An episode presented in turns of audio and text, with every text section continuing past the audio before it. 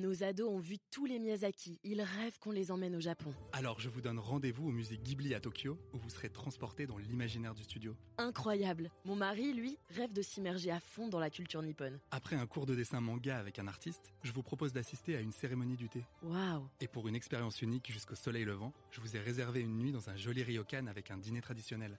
Je nous y vois déjà. Avec Marco Vasco, ne rêvez plus, vivez votre voyage l'esprit libre. Au rendez-vous sur marcovasco.fr pour imaginer votre prochain voyage sur mesure.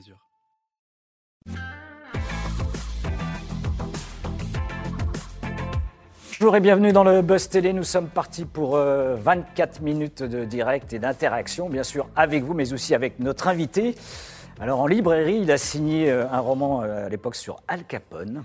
Et oui, un autre sur une jeune femme euh, adolescente qui mangeait, tiens-vous bien, des cornichons au chocolat, ou plus récemment un livre, on va dire un peu plus intime, sur l'introspection. J'irai nager dans plus de rivières. C'était en fin d'année euh, dernière.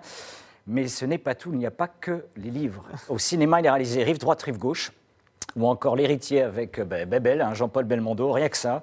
Dans les bacs aussi, hein, de la musique, il a écrit des chansons pour Johnny Hallyday, Eddie Mitchell, sans oublier qu'il a été un patron des médias en France. hein. il a notamment été le patron de RTL et il a lancé également avec Vincent Bolloré la chaîne Direct 8, aujourd'hui euh, C8. Et s'il vient nous voir sur ce plateau euh, ce matin, c'est parce qu'il a envie de mettre en lumière euh, un univers qui malheureusement, en effet, ces derniers mois est resté un peu euh, trop souvent dans l'ombre. hein, Philippe Labro, bonjour, bienvenue dans le. Buzz Télé. Euh, votre nouvelle émission, hein, c'est ce dimanche euh, hebdomadaire, hein, L'essentiel chez Labro, hein, c'est son titre, un magazine au cours duquel vous recevrez plusieurs artistes du monde de l'univers de, de la culture au, au sens large. À travers euh, ce titre, je le rappelle, euh, l'essentiel chez Labro, c'est quoi? Il y a un petit pic à l'égard euh, du gouvernement, de l'exécutif, sur le fait que la culture, malheureusement, elle a été euh, mise sous terre, Ah, étouffée un- pendant des mois. C'est un adjectif qui tout d'un coup est apparu comme ça. hein, Essentiel. Oui, c'était ce qui était essentiel, ce qui n'était pas. Et on s'est rendu compte qu'effectivement, d'une certaine manière, la culture n'était pas vraiment essentielle. Si, les livres ont été sauvés, Dieu merci. Mais cinéma fermé, théâtre fermé, concert fermé, il y a quand même un manque extraordinaire. Donc je me suis dit, oui, pourquoi pas euh, appeler ça l'essentiel. Chez Labro, c'est la chaîne qui l'a voulu, parce que moi je trouve que c'est un peu gros. et je- C'est une marque de fabrique. oui, mais je ne parle pas de moi à la troisième personne. Je- vous ne me voyez pas dire bienvenue chez Labro. Donc pour moi, c'est bienvenue à l'essentiel. Mais derrière, dans le décor, effectivement, il y a un gros logo Labro. Alors vous-même, hein, je crois que vous avez écrit, euh, je parlais de votre dernier, mais quoi, il y a une vingtaine de livres au total aujourd'hui? 25. 20 20 25 livres. Quand, les- quand vous avez appris que les libraires et les rayons de livres étaient fermés, notamment dans les supermarchés en octobre dernier, vous avez bondi, vous avez réagi comment? J'étais désespéré. Ouais. Oui, parce que mon livre venait de sortir. J'irai nager dans plus de rivières est sorti chez Gallimard en octobre. Et je crois que la fermeture s'est arrivée pratiquement trois semaines après. Or, il avait bien démarré, donc j'étais très heureux. Et boum, du jour au lendemain, ça s'est arrêté.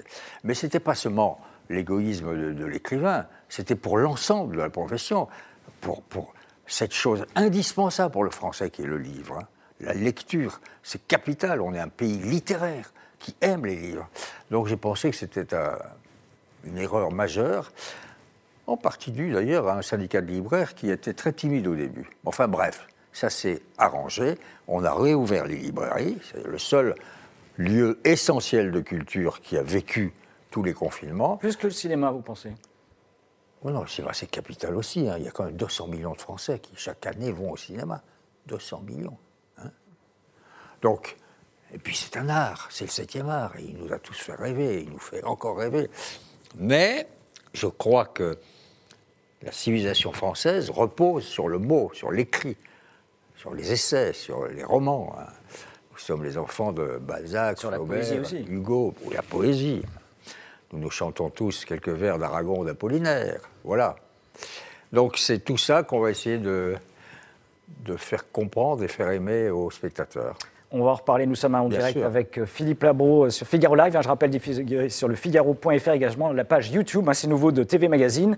Ben, que pensez-vous justement On en parle avec Philippe Labro de la place de la culture à la télévision. Est-ce que vous avez suivi euh, la également la carrière pardon, de Philippe Labro euh, dans l'ensemble des médias, écrivain, euh, réalisateur, euh, écrivain également pour des, des- des chanteurs euh, connus euh, en France. Est-ce que vous aimiez également Langue de bois saxonnière hein, qui s'est arrêtée, puisqu'il y a une nouvelle émission aujourd'hui Est-ce que vous aimeriez également voir Philippe Labro dans d'autres exercices euh, à la télévision? Dites-nous tout. Et en attendant, on retrouve Damien Canivez pour les news médias du jour.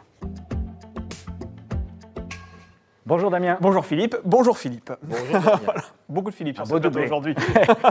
Alors on commence euh, Philippe Labro de manière traditionnelle par les audiences de la télé de la veille. Ah oui, alors euh, cramponnez-vous à votre fauteuil si vous êtes confortablement installé chez vous, parce que je ne suis pas certain que vous soyez prêt à entendre ce que je vais vous annoncer. HPI, la série diffusée sur TF1, a dépassé le- les 10 millions de téléspectateurs hier. C'est une audience historique pour la première chaîne de France, 42,3% de part d'audience sur la cible commerciale, la fameuse femme responsable des achats de moins de, de- de 50 ans. On est au-dessus des 48%. C'est incroyable. À titre de comparaison, la dernière fois que TF1 a atteint de tels niveaux, c'était en 2007 sur un, épisode de Joséphine Ange Gardien. Vous vous rendez compte Alors évidemment, euh, face à ce score, toutes les autres chaînes euh, ramassent les miettes. France 3 rediffusait euh, une comédie intitulée Potiche, hein, signée François Ozon. Là, cette fois-ci sous la barre des 2 millions de téléspectateurs. M6 sur la troisième marche du podium misait sur un film intitulé Cendrillon, 1,6 million de cinéphiles, 6,6% de part d'audience. Et l'une des victimes collatérales de ce fabuleux score de TF1, c'est France 2 euh, qui l'assigne, il faut le dire, un échec. hein. moins de 900 000 téléspectateurs devant le documentaire intitulé Bruxelles, ton univers impitoyable. Audrey Fleurot a tué l'Europe. Donc, Ah ouais. si Ah résume. Voilà, on peut résumer ça comme ça. Euh, C'est- un score de, de finale de Coupe du Monde, hein, Ah oui, clairement. Ouais, ou vrai. de demi-finale. Ouais, ouais, ouais. Euh, vous avez participé, j'ai dit tout à l'heure, à un lancement de Direct 8, aujourd'hui euh, devenu C8. Est-ce que vous êtes fier d'une certaine manière de ce qu'est devenu la chaîne et, de son ambassadeur, euh, Cyril Hanouna, qui est omniprésent? Ben, C8 euh, a sa particularité, son- sa singularité, sa personnalité. Qu'est-ce qui compte? C'est de ne pas faire comme les autres, c'est d'être différent, d'être original. Et puis, effectivement, d'aller dans beaucoup de directions. Il y a Cyril Hanouna, mais il n'y a pas que ça sur C8. hein. Il y a- D'ailleurs, C8 est en train d'observer et d'opérer un tournant. On va revenir à des émissions sur la maison, sur la cuisine, sur euh, la vie quotidienne et sur la culture. Non, non, c'est très bien, ça se passe très bien. C'est mon enfant, c'est notre enfant. Je suis pas le seul. hein. On était plusieurs autour de la table. hein. On avait du papier blanc et rien, et un, et un stylo. Et un petit peu de gamberge. À l'époque, c'était donc Direct 8. On poursuit ces infos euh, médias avec euh, les émissions que va programmer TF1 à l'occasion du prochain Euro. Exactement. Philippe. Alors hier, euh, nous vous avons dévoilé le dispositif qu'M6 déploiera lors de cette compétition européenne qui se tiendra du 11 juin au 11 juillet prochain.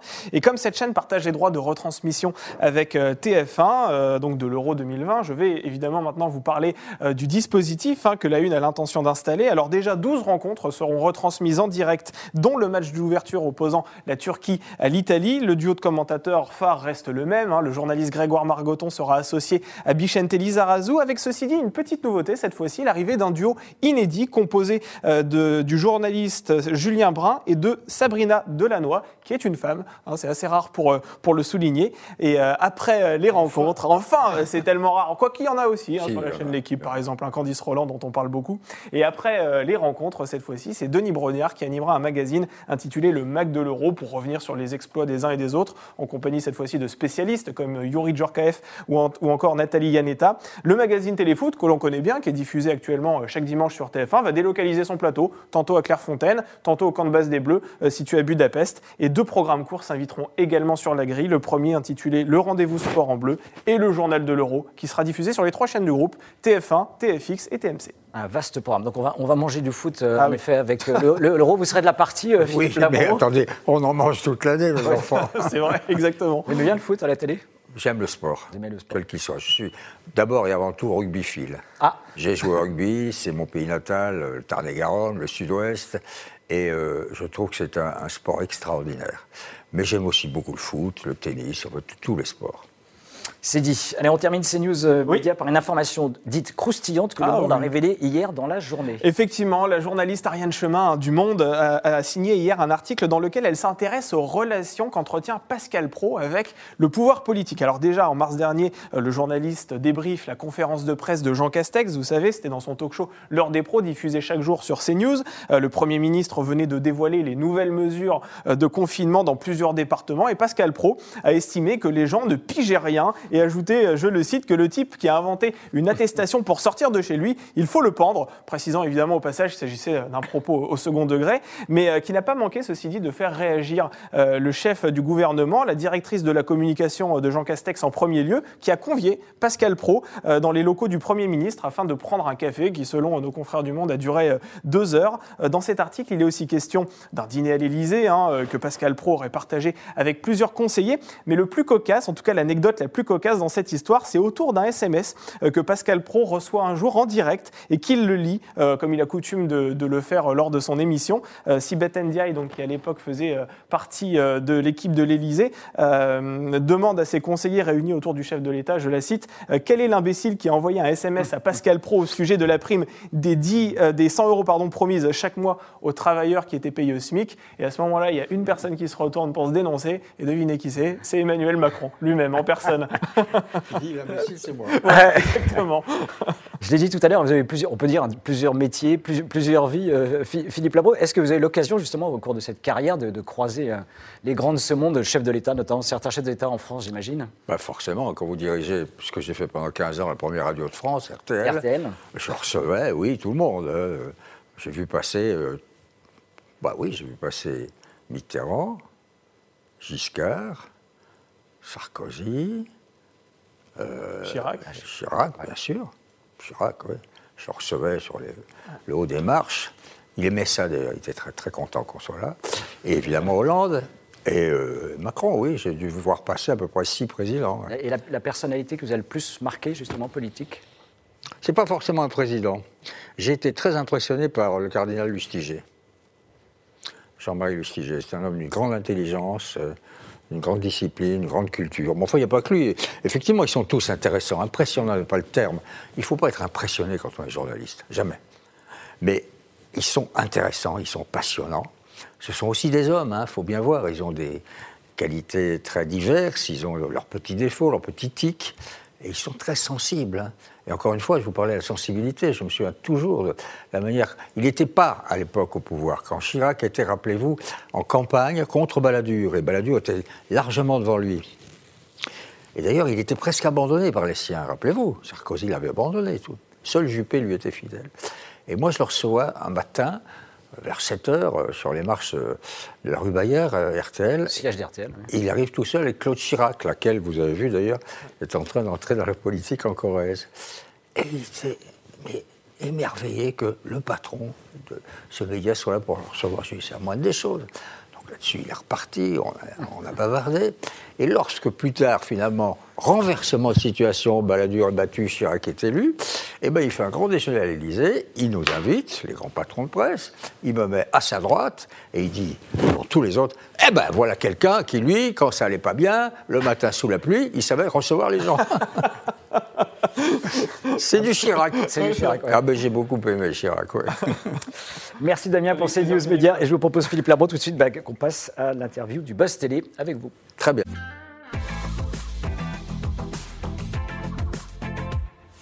Place à la télé, l'essentiel chez Labro, hein, je rappelle, c'est le titre du nouveau magazine culturel hein, que vous lancez ce dimanche à 23h sur la chaîne C8. Alors certains vont dire que c'est peut-être un peu tard. Est-ce que la majorité des Français, euh, évidemment, doivent retravailler tôt le, le lendemain Qu'est-ce qui devrait pousser les Français à, finalement, à veiller pour euh, suivre votre émission? Le principal motif? La curiosité. La curiosité. Le fait qu'ils viennent de voir un très bon film. Parce que n'oubliez pas que c'est le dimanche soir. Après et que sur C8, il y a à 21h la séance du dimanche soir que j'annonce, que je présente. Et on a cherché, on cherche, la chaîne cherche toujours et propose des grands films du patrimoine français, du Claude Sautet, du Gilles Granger, du Tavernier, du Gabin, du Fernandel, du Belmondo. Et ça marche très très bien.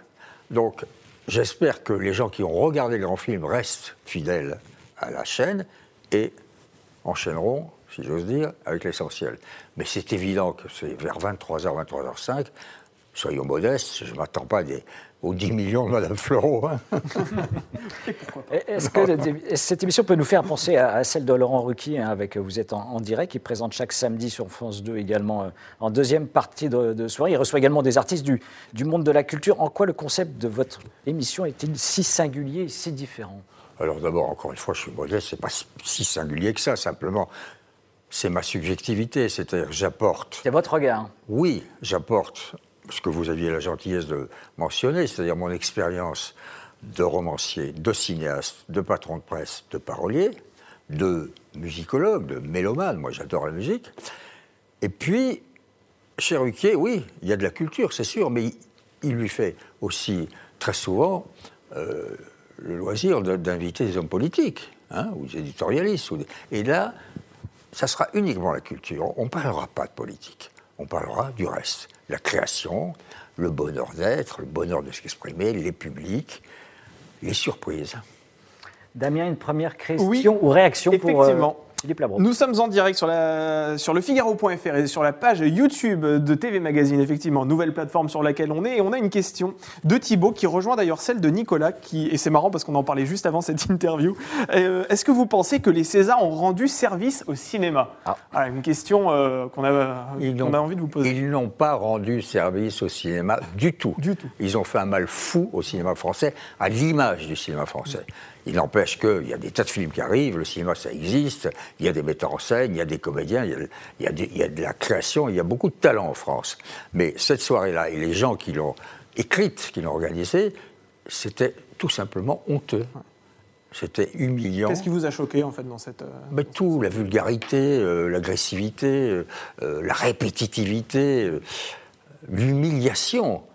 Il y a un moment donné où la présentatrice, dont je préfère pas citer le nom, a pratiquement obligé Nathalie Baye, qui est une grande comédienne, pour qui j'ai beaucoup de respect et d'amitié, à dire qu'elle était une comédienne de merde.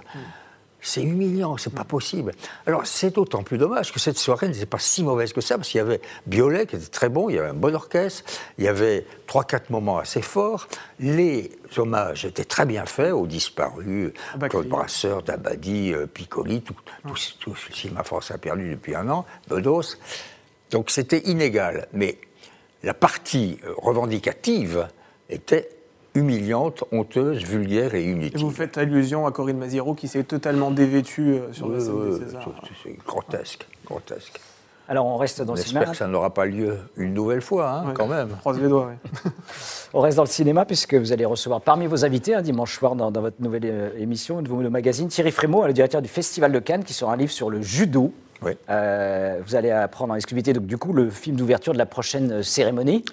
Film d'ouverture de Léo Scarax avec Marion Cotillard et dont Thierry Frémaux, pour cette émission, pour notre émission, donc la première, donc dimanche, euh, nous a apporté la bande-annonce du film, qui sera, ça sera le film d'ouverture. Donc Thierry l'a apporté.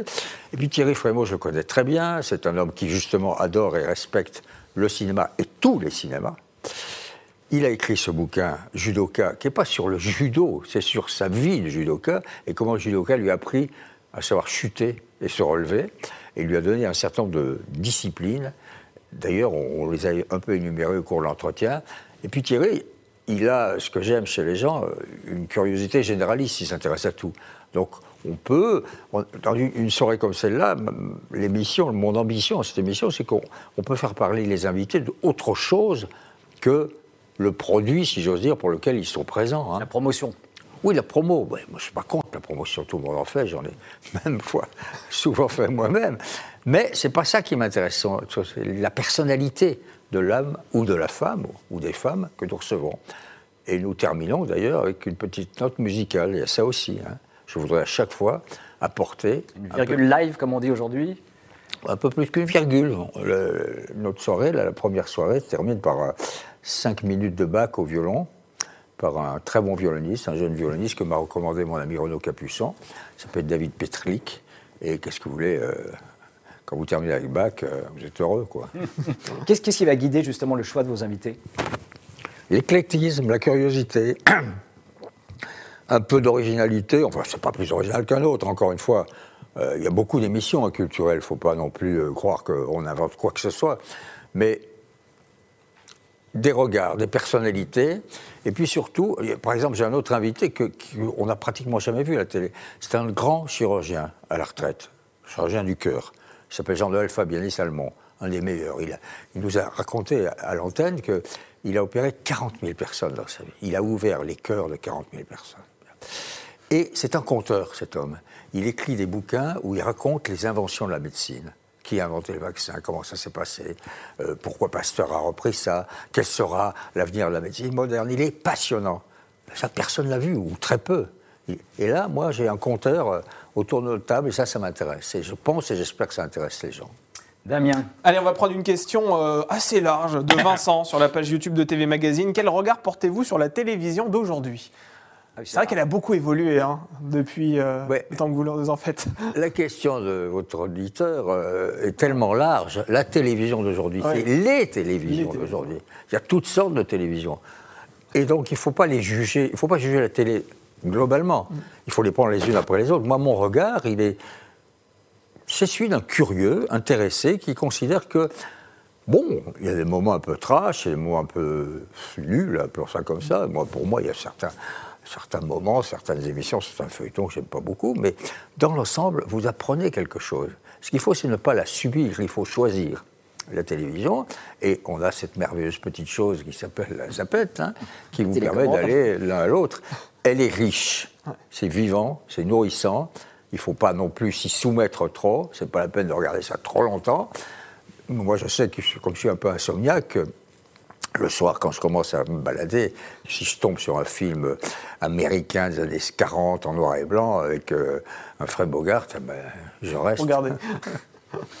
Un, mot peut-être sur les, menaces qui pèsent aujourd'hui sur la culture, Philippe Labro. Le cinéma vit actuellement un grand danger à cause des adeptes de la cancel culture, hein, un phénomène qui agite les réseaux sociaux et qui vise à dénoncer publiquement, voire à supprimer d'ailleurs parfois des actes que certains jugent inadmissibles. Ça va du déboulonnage des statuts euh, à la volonté de réécrire des œuvres littéraires ou cinématographiques actuellement, en passant par le boycott de certains artistes. Qu'est-ce que vous pensez de cette tendance et est-ce que ça peut être un sujet traité justement au sein de votre nouvelle émission? Je ne suis pas sûr qu'on le traitera parce que ça, débouche sur le politique et je ne veux pas faire du politique du tout dans, notre émission. Néanmoins, oui, c'est la culture. Il y a, quand c'est culture, il y a le mot culture.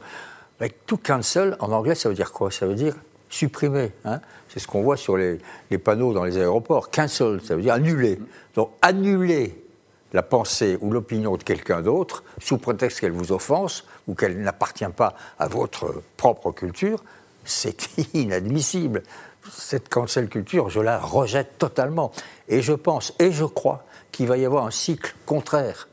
Il y a un certain nombre de gens comme ça, de penseurs, d'éditorialistes, de comédiens, ce que vous voulez, tout, qui commencent à dire ben, ça va, ça suffit. Alors en Amérique, ça s'est répandu partout, mais j'espère que dans ce domaine-là, on ne s'américanisera pas trop. L'exemple de Blanche-Neige, hein, qui est victime d'un baiser non consenti de la part du prince charmant. Il y a deux journalistes, je rappelle, américaines, qui ont proposé à Walt Disney de réécrire le scénario pour inculquer aux enfants des valeurs plus saines. Mais c'est. On vit dans, sur quelle planète Philippe Labro? Écoutez, j'espère ne pas être vulgaire en disant que tout ça, ce sont des cons. C'est une connerie majeure. hein. Mais ce- c'est eux, hein. c'est une minorité. Le problème, ce sont les minorités actives.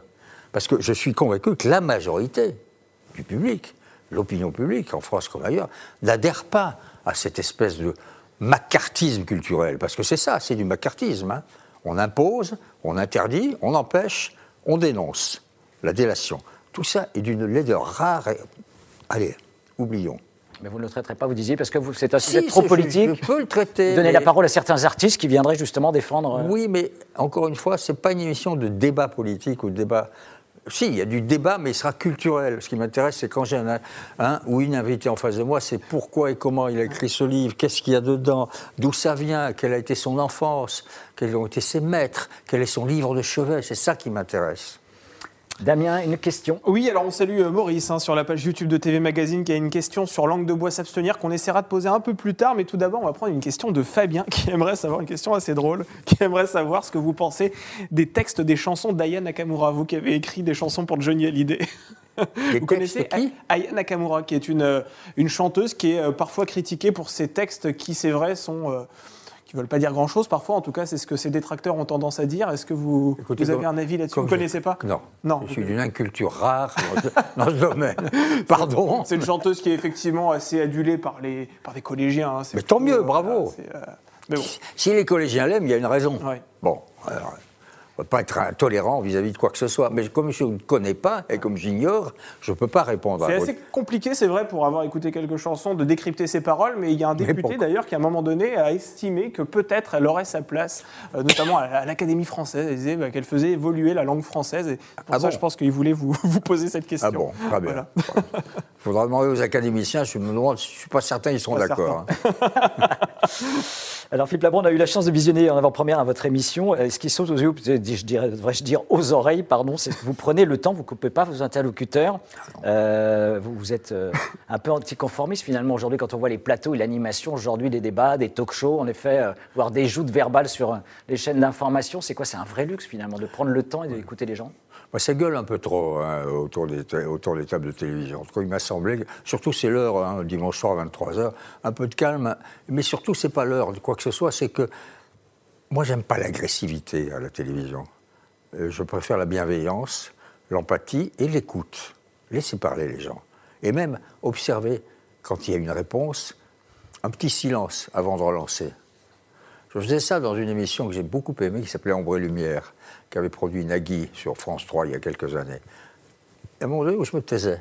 Et donc, quand vous êtes face à quelqu'un et vous ne réagissez pas, eh ben, il va un peu plus loin. Tout d'un coup, il va dire autre chose. Donc, il y a ce jeu-là qui est intéressant. Mais surtout sous le signe de la bienveillance. Damien Allez, on, on va prendre une question. euh, Une Donc, question langue de bois s'abstenir, Ouais, euh, poser une question Allez, on va lui poser la question de langue de bois s'abstenir. En fait, il aimerait savoir si vous pensez qu'à chaque fois, vos invités ont respecté le concept de votre émission Langue de bois s'abstenir. Donc, théoriquement, vos invités ne pratiquent pas la langue de bois. Est-ce que ça a été le cas? Écoutez, encore une fois, soyons modestes, on ne va pas se vanter, mais je crois que oui. Ouais. Je crois que oui. On avait. J'essayais de respecter à chaque fois la parité, deux hommes, deux femmes. Et ensuite, une autre parité, la parité politique. Deux de gauche, deux de droite. Enfin, plus ou moins tendance. Et ils disaient ce qu'ils voulaient. Il n'y a jamais eu une coupe, rien. On enregistrait le mercredi pour euh, euh, diffusion quelques temps plus tard, mais nous n'avons jamais procédé à un seul moment de montage. Et parfois, ils allaient un peu loin. hein. Bon, d'accord, c'était le jeu. Non, non, ils ont respecté, et j'ai toujours respecté ça. D'ailleurs, c'est ce titre que j'ai aimé, Langue de bois s'abstenir, LDBSA, comme on l'appelait. je ne la regrette pas, parce que je pense qu'il faut savoir tourner les pages. C'est vous qui avez décidé d'arrêter? Moi et la chaîne, hein, on a parlé ensemble, on s'est rendu compte que ça faisait 12 ans que cette émission existait, que puisque la chaîne opérait un tournant vers euh, la culture, tout ça et tout, je pouvais peut-être y contribuer. Et puis, encore une fois, ça correspond à ma propre vie. hein. Très bien, la politique m'intéresse, ça m'a toujours intéressé. Mais le cinéma, les livres, la musique, ça me passionne. Qu'est-ce qui fait marcher euh, Philippe Labro après tant d'années euh, La curiosité, l'énergie, le- l'envie de comprendre et de connaître, euh, et puis euh, l'amour des autres, je m'intéresse aux autres. et Vous êtes déjà attelé à votre prochain livre? Je travaillote. Pas encore C'est-à-dire, on vous voit toujours prendre des notes, en effet, vous vous baladiez toujours avec un petit carnet. Ah, toujours, oui. Carnet, stylo, crayon même. Je réfléchis. J'ai pas encore complètement décidé ce que je voulais faire, donc je vais pas vous le dire. Mais euh, ça peut être. Vous parliez de mon livre, J'irai nager dans plus de rivières, qui a eu un bon succès et qui m'a valu des réactions très intéressantes. Je me suis dit, tiens, peut-être qu'ils ont envie que j'aille un peu plus loin dans le même format. Et puis mon éditeur, lui, il souhaite beaucoup euh, que je reprenne euh, un peu de fiction, un roman. Alors on va voir. Peut-être trouver un moyen terme. J'ai redécouvert l'autre jour des nouvelles que j'avais écrites il y a 60 ans. J'en ai lu trois. Je me suis dit, il y en a une qui peut être réaménageable et intéressante. Pourquoi pas un petit recueil de nouvelles pour respirer Et puis ensuite un autre bouquin. On va voir. Vous viendrez nous revoir. Bien évidemment. Et d'ici là, je vous propose, je vous propose d'ici là de conclure cet entretien par notre petite rubrique qui s'appelle Sucré-salé. Ouais. Alors évidemment, c'est aucun rapport avec Top Chef, hein, parce qu'on vous soumet deux propositions et vous, vous n'en choisissiez qu'une seule Pascal Pro ou Caroline Roux. Deux styles différents. Les deux. Ah bah non, c'est. Oh, Choisir, c'est renoncer, je vous rappelle, Philippe Labro. Pascal. Pascal. Michel Houellebecq ou Guillaume Musso? Welbeck. Houellebecq Donc j'attends avec curiosité et impatience le prochain livre. hein. Parce qu'il ne s'est pas trompé, Welbeck. Hein. Oui. Charles Aznavour ou Kenji Girac Ah, c'est Navour, bon. Écoutez, c'est trop facile. Votre... L'alpagueur ou l'héritier Ah, peut-être l'héritier quand même. Peut-être l'héritier. Oui, peut-être, oui. Et enfin, plus personnel, euh, écrivain ou journaliste Je sais pas. Bon, il y a toujours de l'écriture, mais Oui, écrivain. Mais le journaliste, c'est un écrivain, OK? Et l'écrivain devient journaliste. Merci Philippe Labro, hein, merci d'être venu sur ce plateau. Je rappelle donc que ce, ce dimanche, hein, vous lancez le magazine L'essentiel chez Labro hein, sur C8 à 23h. Et nous nous retrouvons nous lundi Oui. avec un nouvel invité. Effectivement, on va laisser passer le week-end et on se retrouve lundi avec un acteur que vous avez adoré dans la saga Brise de Nice et qui revient sur TF1. Cette fois-ci, dans une fiction absolument poignante aux côtés de Julie Debona. Il s'agit de Bruno Salomon, que nous recevrons lundi donc sur ce plateau pour nous parler de cette nouvelle fiction. Merci encore Philippe Labro. Et donc euh, à dimanche soir 23h pour vous voir dans la petite lucarne. Merci beaucoup. Très bon Merci